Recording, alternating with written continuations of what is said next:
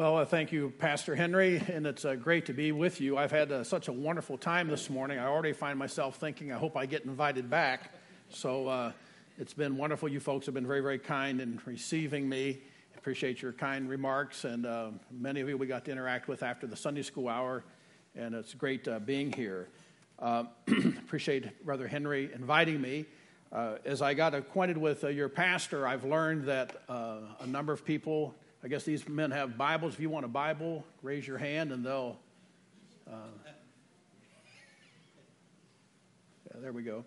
Uh, we have some friends in common that I wanted to, to, mention. I know some of you have been influenced or are going to be influenced by the ministry of Pastor John Street, who's a professor of biblical counseling at the, the Master's College. And uh, John and I uh, graduated from the same high school. I had the privilege of growing up in southeastern Ohio, down in a very rural area uh, in the foothills of Appalachia, right near where the Garden of Eden used to be. And, uh, and uh, John's uh, dad was my pastor uh, for a few years, and uh, John played football with my brother in, in high school. And it's interesting from that small rural church, our, our little town was the county seat, and our town had a population of 2,000. So, uh, for you folks living surrounded by people the way you are here, you can't imagine something like that, I uh, probably. But uh, from that small little church that used to run between 75 and 125 in morning worship, uh, came two men who've become leaders in the biblical counseling movement around the world. So, uh, God does amazing things, doesn't He? And then also, you're friends with, uh, you're acquainted with Dr. Stuart Scott. I think he's going to be teaching at the NCT this coming weekend and uh, he's a tremendous brother, good friend. And one of my few claims to fame is that Cindy and I knew Stuart before he was ever married. And uh, at one point, I hired him to be my assistant pastor when I was uh, serving in Fort Wayne, Indiana. And I've got a mug when one week our church celebrated our 25th anniversary, and we had uh, special mugs to celebrate that. And it says Westridge Baptist Church 25th anniversary, Randy Patten, senior pastor, Stuart Scott, assistant pastor. So, uh, one of my few f- uh, claims to fame. And, uh, and then uh, many of you have benefited from the wonderful ministry of North Creek Church and the counseling training. Steve Mahorder heads up their counseling ministry, and he's been a good friend, and I'm so thankful for his kind invitation that gave me the excuse to come to uh, the San Francisco area, and Brother Henry for inviting me to speak uh, with you today. Well, if you'll find your notes, I'm speaking today on the subject of hope and help for parents discipleship in the home. I'm convinced that the greatest joys you will ever experience in life are somehow going to be related to your children or your grandchildren. In the same way, most of us will go to our grave saying some of the greatest pain we've ever experienced in life involved our children or our grandchildren. Many of you, as adults, would say some of the greatest pain I've experienced in life has been related to my parents or my parent child relationships regardless of where you are in life right now, we would all be wise to pay attention to parent child relationships and to understand what the Word of God has to say in this very, very strategic area. I'll tell you at the beginning that in my mind, I'm trying to benefit today and be of help to four different groups of people. First, I'm hoping all of you who are currently parenting will find some tools being put in your parenting toolbox that'll help you with this very, very important duty. Second, I'm uh, hoping that influence grandparents. Uh, many of you, like Cindy and me, are at that happy stage of life, and uh, grandparents can play a very strategic role in accomplishing a biblical philosophy of parenting. And I hope as grandparents that the, how you might relate to your grandchildren will become into even sharper focus. And then a number of you are involved in children's ministries or youth ministries. And my desire is that through your understanding of the scriptures we're talking about today, you'll understand in a more precise way how you can come alongside parents that are trying to raise their children in a biblical way and how you can help them in a more strategic, significant way. And then finally, uh, I um, understand from talking to some of you that there's a number of people here that uh, are either not married or you're married but uh, not, uh, do not have children. And um, I'm hoping that those of you who do not, uh, are not yet parents would find this message to be hope giving. I've met some individuals who've told me the home I grew up in was an absolute disaster. I've had individuals tell me, I don't know hardly anybody that has a happy home or has a, a childhood that's been a whole lot better than mine, and therefore I don't think I'm going to ever seek to be a parent. And I'm hoping that if any of you are thinking like that, that you'll find your thinking changed in the next, uh, next 50 minutes. Well, if you have your Bible, please turn with me to the book of Ephesians and find chapter 6. Ephesians chapter 6. Verse 4 is going to be our text for today, and uh, the outline for my message comes from this particular passage. Let's look at Ephesians chapter 6, verse 1. By the way, how many of you were raised in a Christian home? All right, well, look at Ephesians chapter 6, verse 1. This is probably the very first verse you ever memorized in the Bible. Uh, it says, uh, Children, obey your parents in the Lord, for this is right. I mean, your parents probably had you memorizing that verse before they had you memorizing John 3.16. Uh, it's a good verse, but that's not our text for today. Drop down to verse 4. Here's where we're going to park and meditate today. Very strategic verse. In my opinion, this is the single most helpful verse in the New Testament on the subject of parenting. Ephesians 6 4 says, Fathers, do not provoke your children to anger, but bring them up in the discipline and the instruction of the Lord. There are five key phrases in that verse that God wants to use to guide how you think about parenting. Please pay careful attention to them. The first phrase is deals with the goal. God says, "Fathers, don't provoke your children to anger, but bring them up. Bring them up." This is a very precise Greek term which means to nourish up or to nourish up to maturity or to train up. The way this verb is put together, it communicates several truths. One truth is that children by themselves do not grow up to be what God wants them to be. Children by themselves, oops, excuse me here.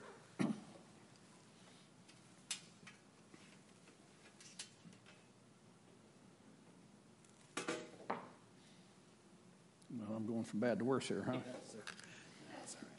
Let me find the hole. Right there. All right. I think we got it. I just needed to see it clear. I promise not to touch it again during the rest of the service, all right?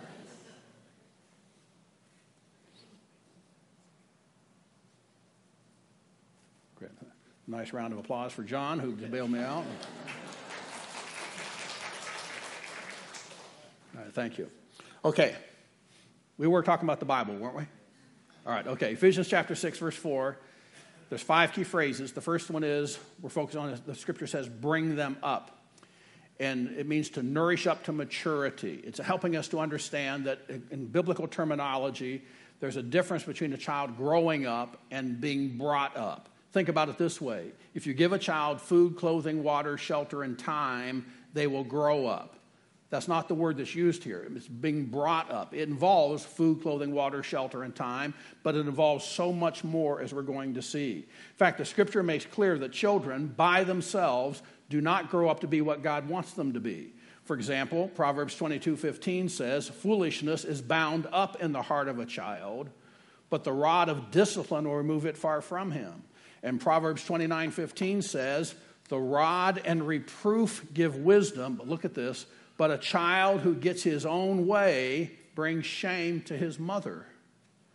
Sometimes when I'm reading some of the news and reading about what uh, young people are doing back where we live in Indiana, I find myself thinking those were children that just grew up, they weren't brought up because of the way that they, they are acting. Children by themselves do not grow up to be what God wants them to be. The goal that's described in this word, it means to lead our children to love Christ, to obey his word, and to function as independent adults who think and act biblically. Or to put simply, is the goal of parenting, when God says bring them up, he's saying to us, we're to seek to lead our children to become a disciple of the Lord Jesus Christ. That's what it means to bring them up. Let's, uh, let's do it this way. Uh, see if I can touch something here without creating a disaster. All right, let's say that this is the point where a child is born. We're going to start a continuum. We're going to start here, we're going to finish over there. Let's say that you're at the hospital and a, a child has just been born. You're holding this precious uh, infant in your hand. I want you to think about what do you have when you're holding a brand new baby? Well, depending on your circumstances in life, you may say hope realized, or you may say a wonderful new addition to our family, or you may say lots of bills, uh, and all those things could be accurate. What I want you to think about is this when you're holding a brand new uh, infant, you have a life that is precious in God's sight. And this precious little baby, the scripture teaches us, is a sinner by nature, and it won't take very long until they start showing you they're a sinner by choice, too. And at this point in time, this child is totally self centered and is totally dependent upon other people to get along in life. I mean, they can breathe their own air, pump their own blood. But apart from that, they have to be fed, have to be burped, have to be changed, have to be turned over, have to be transported. Uh, I mean, they're totally dependent upon other people. Now, watch this. One way of thinking about the goal of parenting, to bring them up, this is what it means it means to take a totally self centered, totally dependent individual who's a sinner by nature, pretty soon is going to demonstrate they're a sinner by choice, and by God's grace, you consistently keep pointing them toward Christ and a life of biblical obedience through the work of the Spirit of God ministering in their life, convicting them through the preaching, teaching of the word, and so forth. They trust Christ as their Savior and they grow in their faith. And the goal is that by the time you hit the ages of 18 to 22, which is what it takes in our culture, most kids leave home between the ages of 18 and 22. By God's grace, this child will come to a point where they're a strong disciple of the Lord Jesus Christ and they love, with all, they love God with all their heart, their soul, their mind, and their spirit. And because they love God, the first great commandments, they have a love for other people. They're no longer self centered, they're focused on ministering to other people. And because they love God, Jesus says, Those who love me keep my commandments. That means they're going to keep his commandments and go out into the world and seek to be gainfully employed or carry out their responsibilities so that they can care not just for themselves and their own needs, but they're going to be able to have enough that they can give to minister to others and you got 18 years to get it done.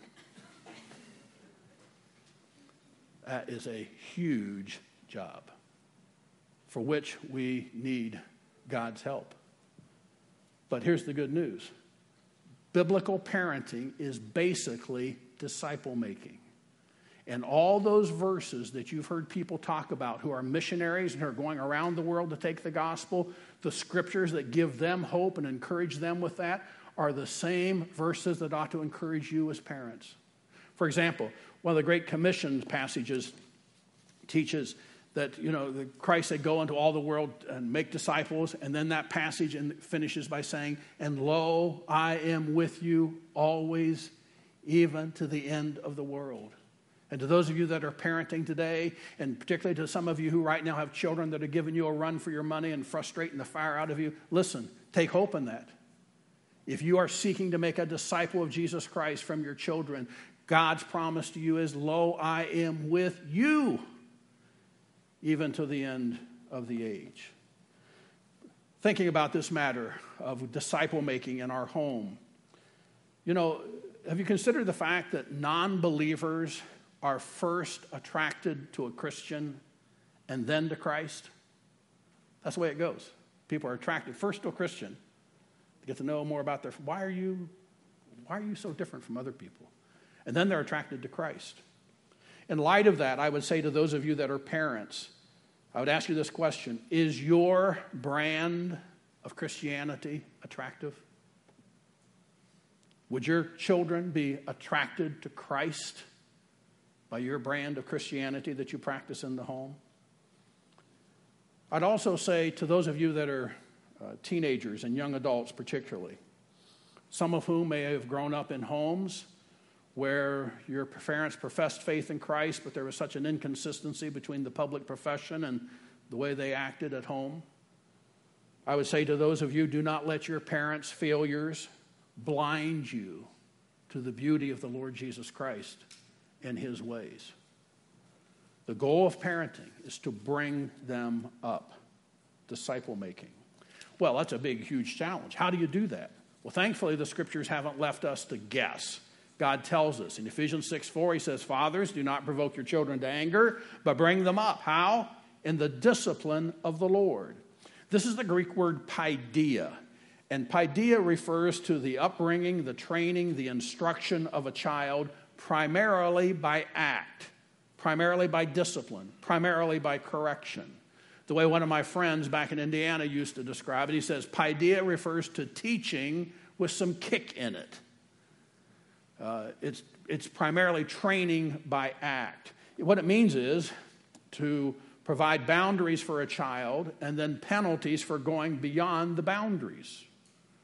When the Bible says bring a child up in the discipline of the Lord, it means you provide boundaries, restrictions, and then penalties for going beyond those. So let me just try to, to illustrate this.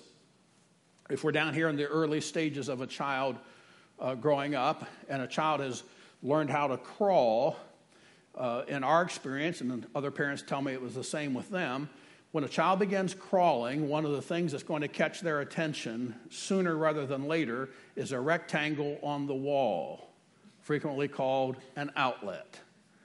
And uh, many children will see that. And I remember our child, Jimmy, our first child, Jim, now back then it was Jimmy, uh, he would see that. And I remember one time he starts crawling toward that, and I see what's happening. And I said to him, Jimmy, no.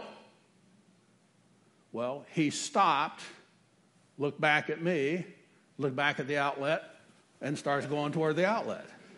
All right? When he put his little hand up to touch the outlet, I slapped his hand. That's paideia. Providing boundaries, no, don't do that. And then a physical response. Something happens physically when they go beyond the boundaries. And that, can, that principle about something being given restrictions and then penalties for not living within restrictions is important. The reason this is such an important concept is because the goal of paideia, the discipline of the Lord, is character development and equipping for life in a world full of boundaries. In other words, you know, when a child is young, there's just, you know, in their early years, two, three, four, and so there's just, just a few boundaries.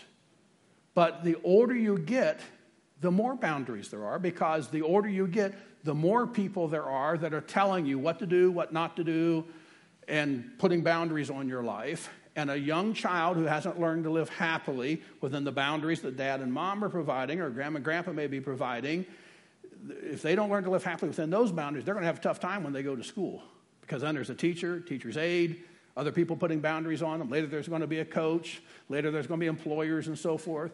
And children who do not learn to, and adults who do not learn to live happily within boundaries that somebody else has put on them are ill prepared for the rest of life because all of life is filled with people putting boundaries on you and saying, do this, don't do that, and so forth. And if you haven't learned to live happily with other people putting boundaries on you, you're not prepared for the rest of life. In fact, I'll just tell you, you know how bad it is? You can be a born again Christian, a responsible adult, working faithfully at your job. You can be a member of a fine Bible believing church and everything, and you can go to worship service like this. They're going to tell you what time to show up, and they're going to tell you when to stand, and they're going to tell you when to sit down, and a little bit, we're going to tell you when you can go. I mean, the point is, all of life is filled with people putting boundaries on us. Uh, over the years, I've done a few thousand hours of biblical counseling, and uh, the biggest chunk's been husband wife relationship, marital relationships. The second biggest chunk has been on parent child relationship. And uh, years ago, I was working with this one family on, who came in for counseling on parent child issues because they had a teenager, teenage son, whose heart was filled with rebellion at home, but it was also showing up at school. He'd been involved in some fighting. He'd been suspended from the school, and the school demanded that the family get into counseling before the, the son could be re enrolled. And they uh, came to the counseling center where I was working on Mondays, and uh, they happened to be assigned to me. So I went down to, to get them in the waiting room, and the parents are sitting there with the, the, the boy. And it was obvious, just look, he did not want to be there because he had his baseball hat around. He had the bill pulled down so far you couldn't hardly even see his mouth. And he shuffled into the counseling room and sat between the parents. And as I'm getting to know the parents and gathering information about their circumstances and all that happened, whenever they would mention something about him or so, I would stop. Just for a name, I'll call him Bill. I'd say, Bill, is that the way it was at your house? Is that what mom and dad say? Is that right? And I kept trying to engage him and get him uh, involved. And as I got to know more about the family, and then as the parents started talking about Bill particularly, and the recent challenges with him and the discord he's in home, causing in the home and the disrespect and so forth. And then we get to talking about what's happening at school. I mean, I can see him just sitting in his seat. He's just twitching. And, and I notice he keeps putting his head down and taking his thumb and hitting the bill on his cap. And slowly but surely, the bill on that baseball hat starts coming up. So I can see his mouth and I can see his nose, finally get to see his eyes. And uh, the parents are talking about something that just happened and, and how they dealt with him. And all of a sudden, he just explodes. And in sinful anger and with unacceptable speech and disrespect, he turns to his parents and says, Well, I'm 16 and a half, and I've checked it out in Indiana. I can leave home when I'm 18, and you can't stop me. And I've already talked to Sam. He's uh, uh, out in Denver, and he says I can go out, and his parents says I can live with them, and his uncle's going to get me a job out there, and I'm going to get a job, and I'm going to spend my money any way I want to. I'm going to buy a car, drive anywhere I want to. You're not going to tell me what time to come in, and you're going to quit running my life, and because in, in 18 months I'm going to be free. And he just exploded. And when he got done with his little speech, there's this unsettled quiet and God had to have helped me because the first words out of my mouth was, I said, You know what, Bill? If I was, God, if I was king, I'd just fix it so you could start doing that tomorrow. He looked at me kind of surprised. In fact, the parents looked at me kind of surprised. and I said to him, You know, based on all that I'm hearing, um, kind of sounds to me like probably probably be a good thing for you to get a job. And I said, Denver, I've been there a few times, man, that's a wonderful place. I'm sure it'd be a nice place to live. Um, and get in the car, I said, man, I, I, remember when I got my driver's license and then got my first car, man, that was a big deal for, for a guy. I said, I can understand a lot of that. But I said, you know, my concern is that when you do everything you just said, it's not going to be the way you think it's going to be. And I said, here's what I mean. I said, you can go to Denver and you can get a job, but you know what's going to happen? You're going to interview, and somebody's going to hire you, and they're going to tell you what time to show up. And they're going to tell you when you can have a break. And they're going to tell you how long the break's going to be. And they're going to tell you when you can eat lunch and when lunch is over. And they're going to tell you when you can go home. And they're going to tell you how much they're going to pay, pay you. They won't even ask, they're just going to tell you. But you know, your first job, you're excited about that and everything, and you know how much you're making per hour, and they're giving you some overtime, and so you're doing the math, time and a half on the overtime, and, and you're thinking about how much money you're going to have when that first paycheck comes. And uh, you know, after the second week, you get your you get your paycheck, and man, you rip open that envelope, you're so excited. But when you look at that first paycheck, you're going to be in for a surprise, because while you're thinking about getting started in life, Uncle Sam's thinking about you retiring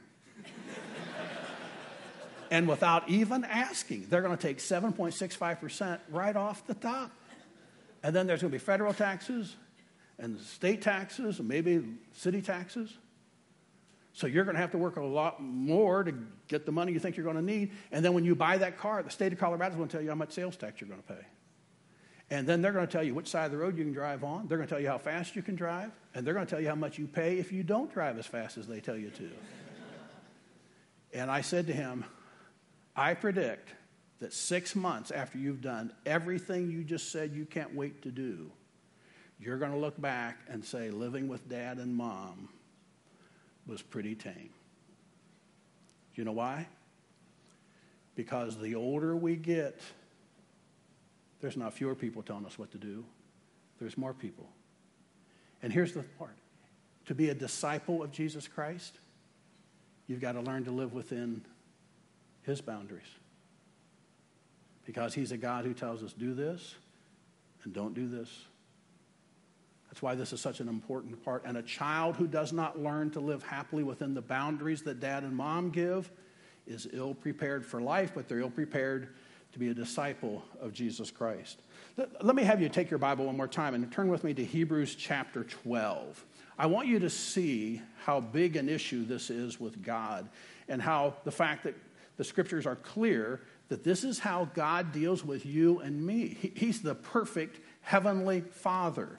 I want you to notice from Hebrews chapter 12, verses 5 to 11, that God uses this kind of training with his own children. In my Bible, uh, I've underlined every occurrence of the word discipline in this paragraph. In Hebrews 12, verses 5 to 11, nine times in seven verses, the word discipline appears. It's obvious that this is what he's talking about. So let's read this Hebrews 12, verse 5. And you have forgotten the exhortation which is addressed to you as sons. My son, do not regard lightly the discipline of the Lord, nor faint when you are reproved by him. For those whom the Lord loves, he disciplines, and he scourges every son whom he receives. It is for discipline that you endure. God deals with you as with sons. For what son is there whom his father does not discipline? But if you are without discipline, of which all have become partakers, then you are illegitimate children and not sons.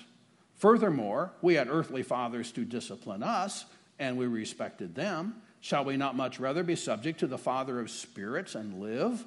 For they disciplined us for a short time as seemed good, uh, as, as seemed best to them, but he disciplines us for our good so that we may share his holiness. All discipline for the moment seems not to be joyful, but sorrowful. Yet to those who have been trained by it, afterwards it yields the peaceful fruit of righteousness. Uh, let me, uh, if, if I could, let me have your eyes for just a moment. I'm going to quote that last verse too Hebrews 12, verse 11. All discipline for the moment seems not to be joyful, but sorrowful. And everybody said, Amen. Yet, to those who have been trained by it, afterwards it yields the peaceful fruit of righteousness. Just as a parent has to discipline at a point in time, we don't, we're not moment oriented, we're goal oriented. We want to discipline whenever it's necessary in a way that, in effect, will help that child to take one more step toward becoming a lifelong disciple of the Lord Jesus Christ. God disciplines us. Our perfect Heavenly Father disciplines us as needed at a point in time. Yeah, it has to take place at a point in time. But God's discipline is not moment oriented, it's goal oriented. He disciplines us for our good in the future. And so should we. Key strategy number one in the discipline of the Lord. But notice, Ephesians chapter 6, verse 4 says that that's not the only strategy. Fathers, do not provoke your children to anger, but bring them up in the discipline and the instruction of the Lord. This is the Greek word nouthesia, from which we get nouthetic count or nouthetic, the word that's sometimes used to describe biblical counseling. This refers to the training and the instruction of a child primarily by word. The discipline refers to training primarily by act. The instruction of the Lord refers to training primarily by word. But this is a very precise word, and there's three key elements in this kind of instruction. When the Bible says, Fathers, bring your child up in the instruction of the Lord, it means much, much more than just making sure your, your children uh, understand the, some Bible stories. There are three key elements to this kind of instruction. It means, first of all, that you discern thinking and behavior that God wants to change. You use God's word to change the thinking and behavior, and you do this for the child's benefit and for the glory of God. Three key elements to this kind of instruction discerning thinking and behavior is not biblical, using God's word to change the thinking and behavior, and you do it for the child's benefit and for the, the glory of God. So while learning Bible stories and Bible facts is important, we're not just learning facts for the sake of facts. We're wanting to help the child learn to think and discern and act according to Scripture.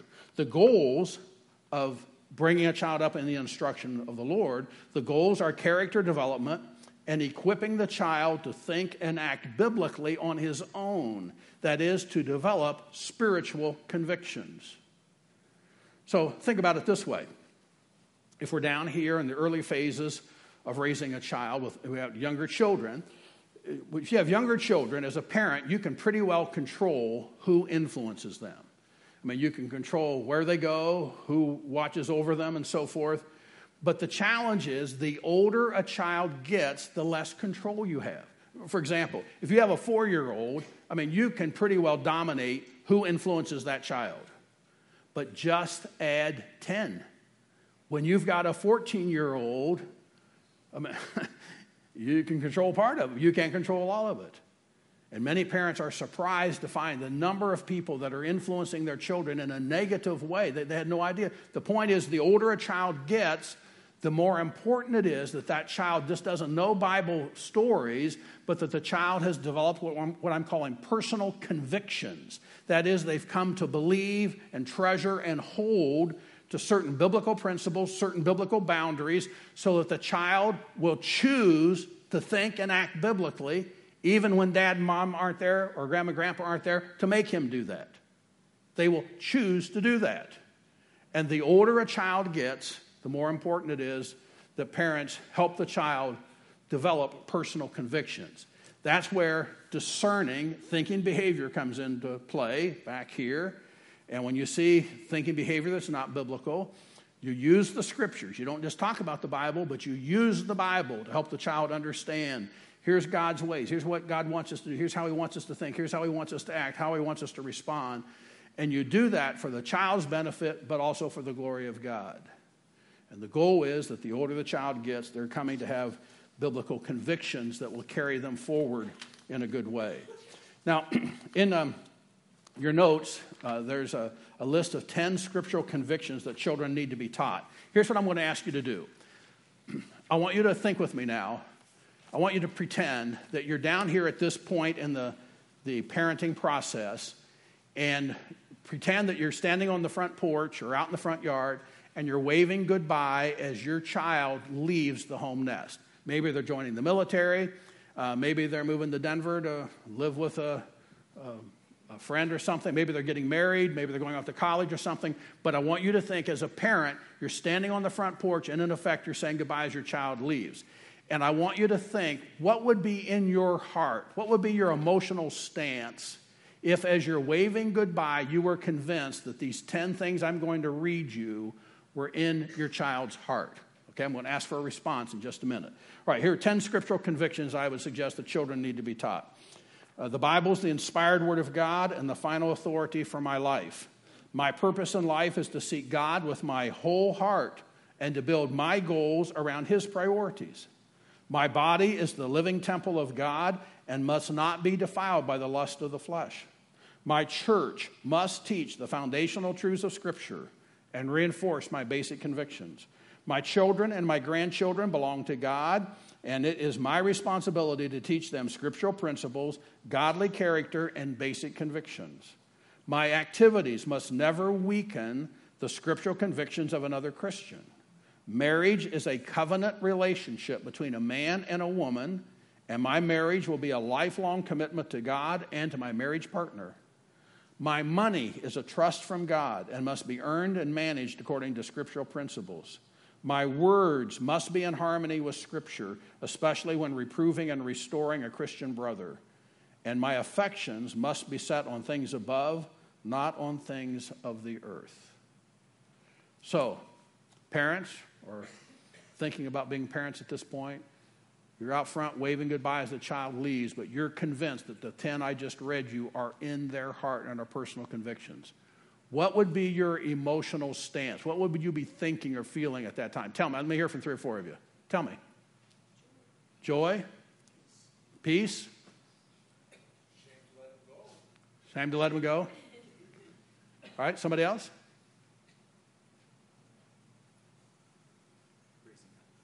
Say it again.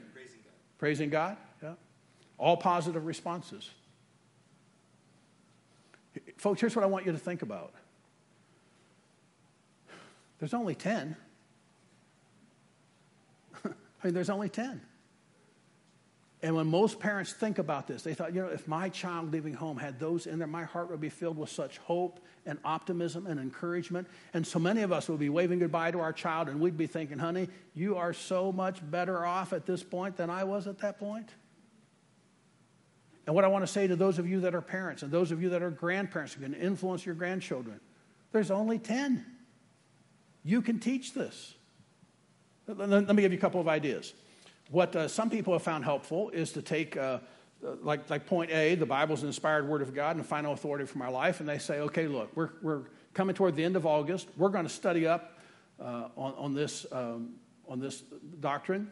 And beginning in September, uh, our family, for the, our theme for the month of September is the Bible is the final authority for our life, and it's the inspired Word of God. We're going to study that. We're going to talk about it. We're going to look for opportunities to build that and massage that into our kids. And then in October, we're going to talk about point B. My purpose in life is to seek God with my whole heart and so forth. And you're going to give a month's attention to that, each of those. By the way, think about this. Let, us say that you're a parent and you've got a 12 year old at your home. By the way, if you have a 12 year old, you better get with it the clock is ticking. You're two thirds done. But let's say you had a 12 year old and you started doing this right now. By the time your child leaves home, they would have been through this entire list. They would have been through it uh, about eight, eight and a half times. What a wonderful heritage. Some of you say, well, I, I couldn't do that. I mean, after a couple weeks, I'd be just repeating myself and everything. Well, why don't you take uh, point A and say, okay, from September 1 to September 15, this is what we're going to focus on at our house. We're talking about with the kids, looking for opportunities to work this into their life. And then on September 16, we're going to go to point B. And then October 1, we're going to go to point C. And October 16, we're going to go to point D. And give it two weeks. The point is, parents say they want to have their children who will choose to do what's right even when their friends are choosing to do what's wrong. They're going to choose to do what's right when the, the, the flow of society is pushing them to do what's wrong. And it means developing personal convictions, bring them up in the instruction of the Lord. By the way, for those of you that are uh, raising uh, younger children, particularly, here's a wonderful book I would uh, encourage you to pick up or order. It's called Sticky Situations uh, by Betsy Schmitt. And uh, the subtitle is 365 Devotions for Kids and Their Families. And um, you open up to any page, and there'll be two or three paragraphs, taking about a third or so of the, of the page, describing a sticky situation that a child might find themselves in. And then underneath that, will be two or three questions to help you uh, ask the child to think through that sticky situation and how they should respond and so forth. And then at the bottom, there's a list of scriptures that relate and that you might find helpful. And, and this is a book that's designed to teach children how to think Christianly and can be very, very helpful. Well, let's move on. I said there's uh, five key phrases. Let's move on to the next one. Let's talk about the one who's most responsible.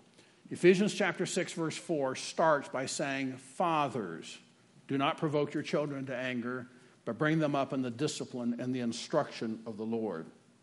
The Word of God teaches that children are primarily dad's responsibility. Children are primarily dad's responsibility. The headship of the husband is a key Bible doctrine. For example, in Ephesians 5:23, the scripture says, "The husband is the head of the wife, as Christ also is the head of the church, he himself being the savior of the body." Now, when the, it says the husband is the head of the wife, this is not a, a matter of the husband being more important or more gifted anything than the wife. This is a, simply an organizational structure. Somebody has to be the one finally responsible, ultimately responsible. And God says the headship of the husband uh, is a, an established doctrine in the scriptures, and he's the one primarily responsible. Elsewhere, we see in the scripture that God holds fathers primarily responsible for what happens with the children. Here's a, an illustration of that from the Old Testament. In 1 Samuel chapter 2 verse 12 the Bible says, "Now the sons of Eli were worthless men, they did not know the Lord." Eli was an Old Testament equivalent of what we would think of today as somebody in vocational Christian ministry. So think how sad this, this verse is. Uh, the sons of Eli were worthless men they did not know the Lord. What a sad, sad uh, commentary. I'm trying to help you see that God holds fathers primarily responsible. Notice what happens in the next chapter. The scripture says, And the Lord said to Samuel, Samuel at this time was an intern serving under Eli.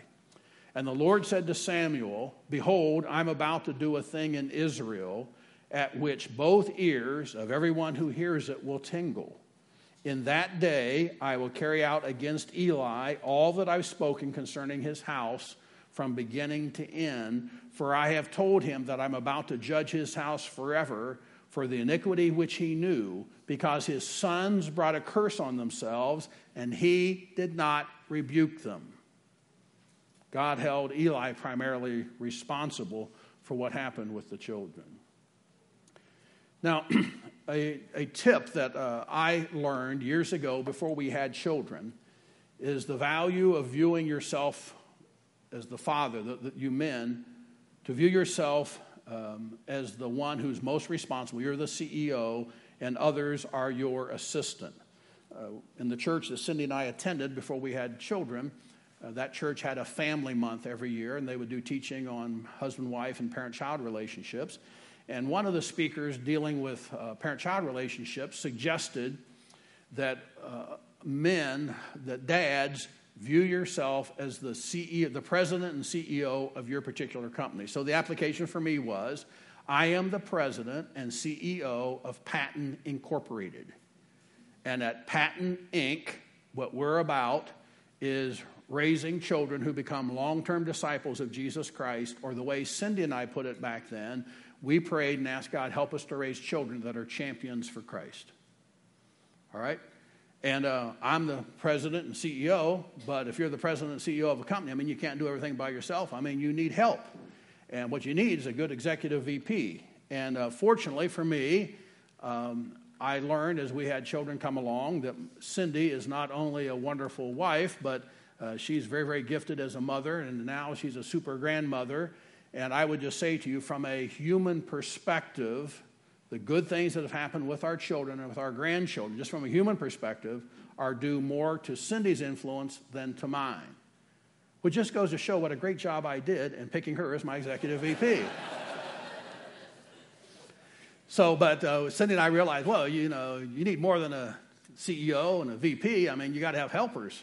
And she and I had both been significantly influenced in our lives by one of our grandparents. And so we know grandparents can have a profound influence on, on grandchildren. So we went to each of our set of parents and told them what our goals were and asked them to come alongside and help us. We asked them to, to do what, use their influence to help point our children toward becoming strong disciples of the Lord Jesus Christ. But my parents lived seven hours away from where we were. Her parents were clear across the country out here in California from where we lived in, in Indiana at the time.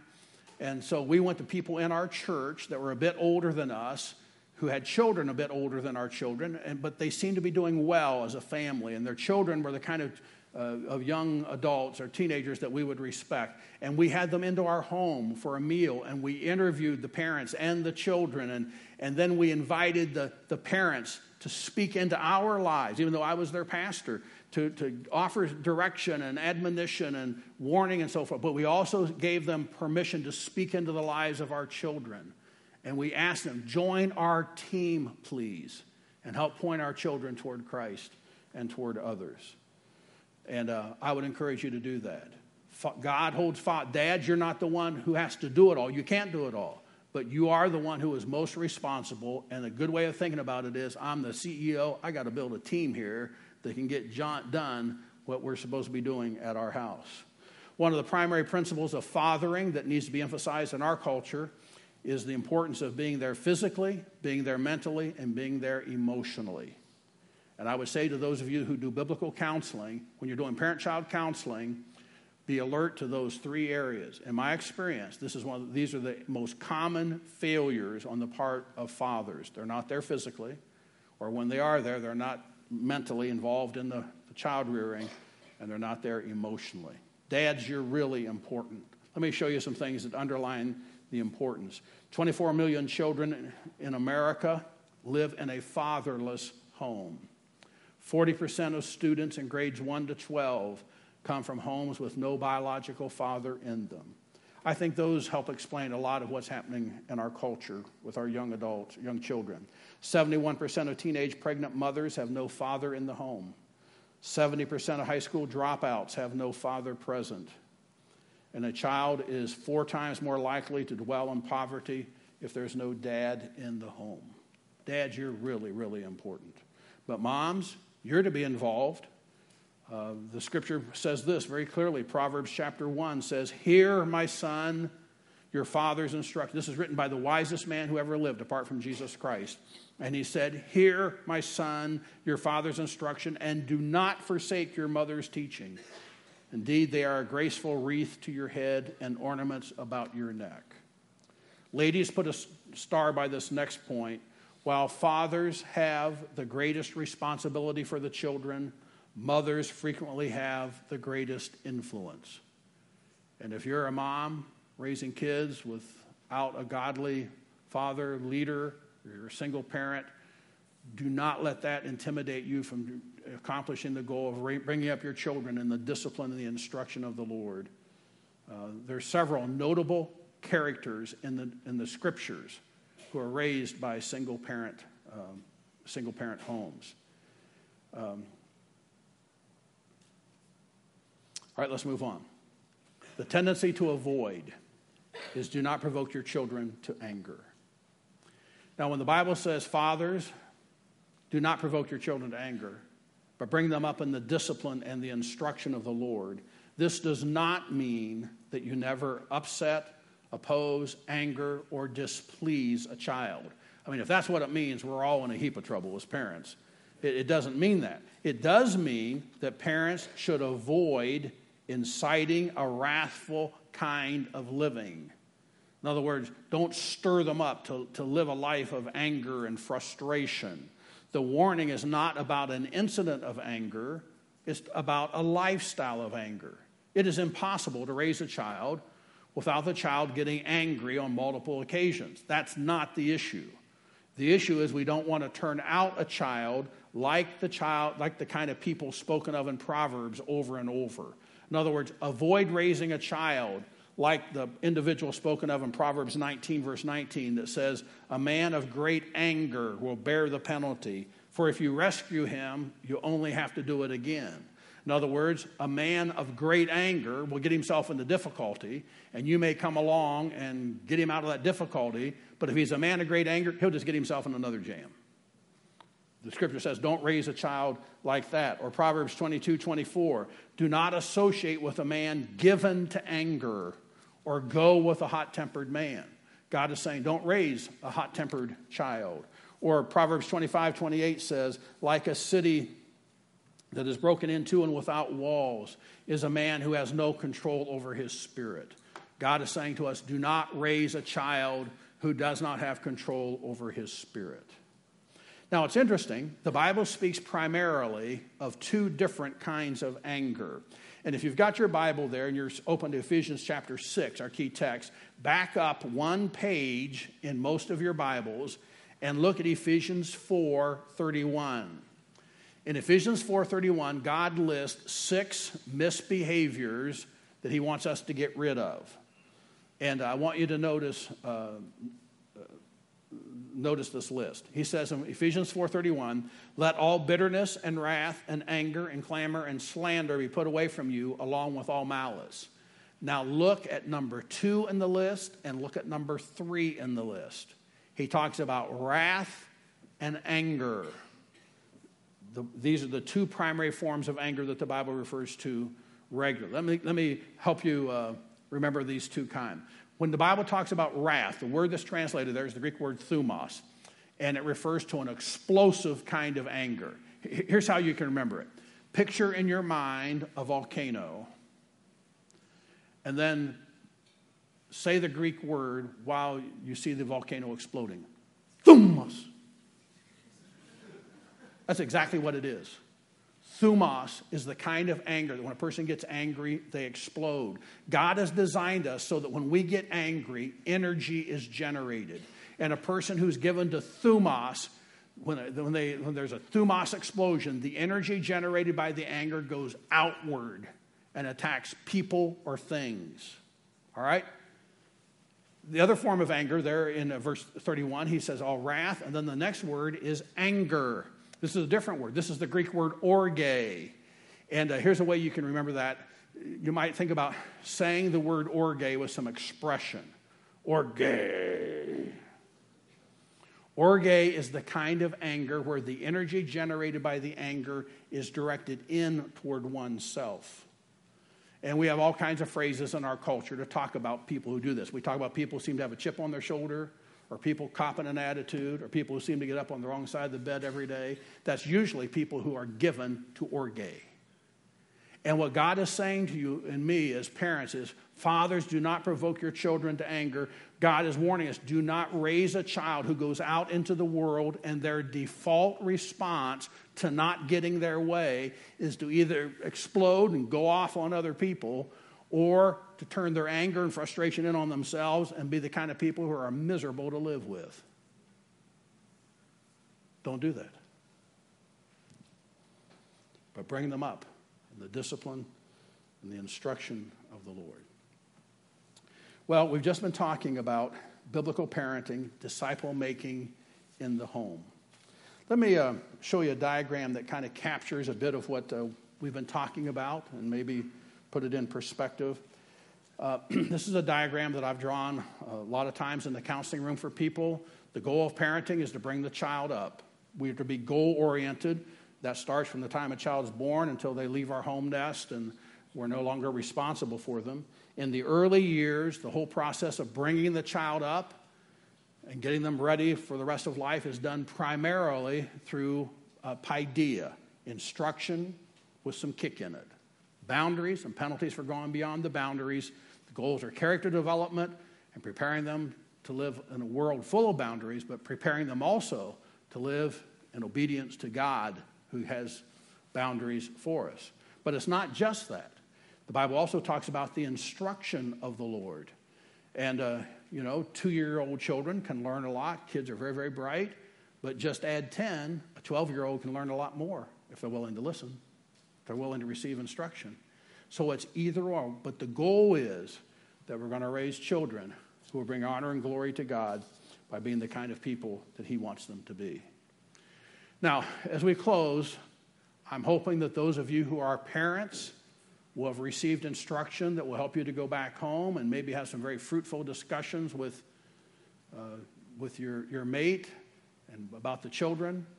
I'm hoping those of you that are grandparents will have some good discussions about how can we be more strategic in influencing our children to be disciples of Christ.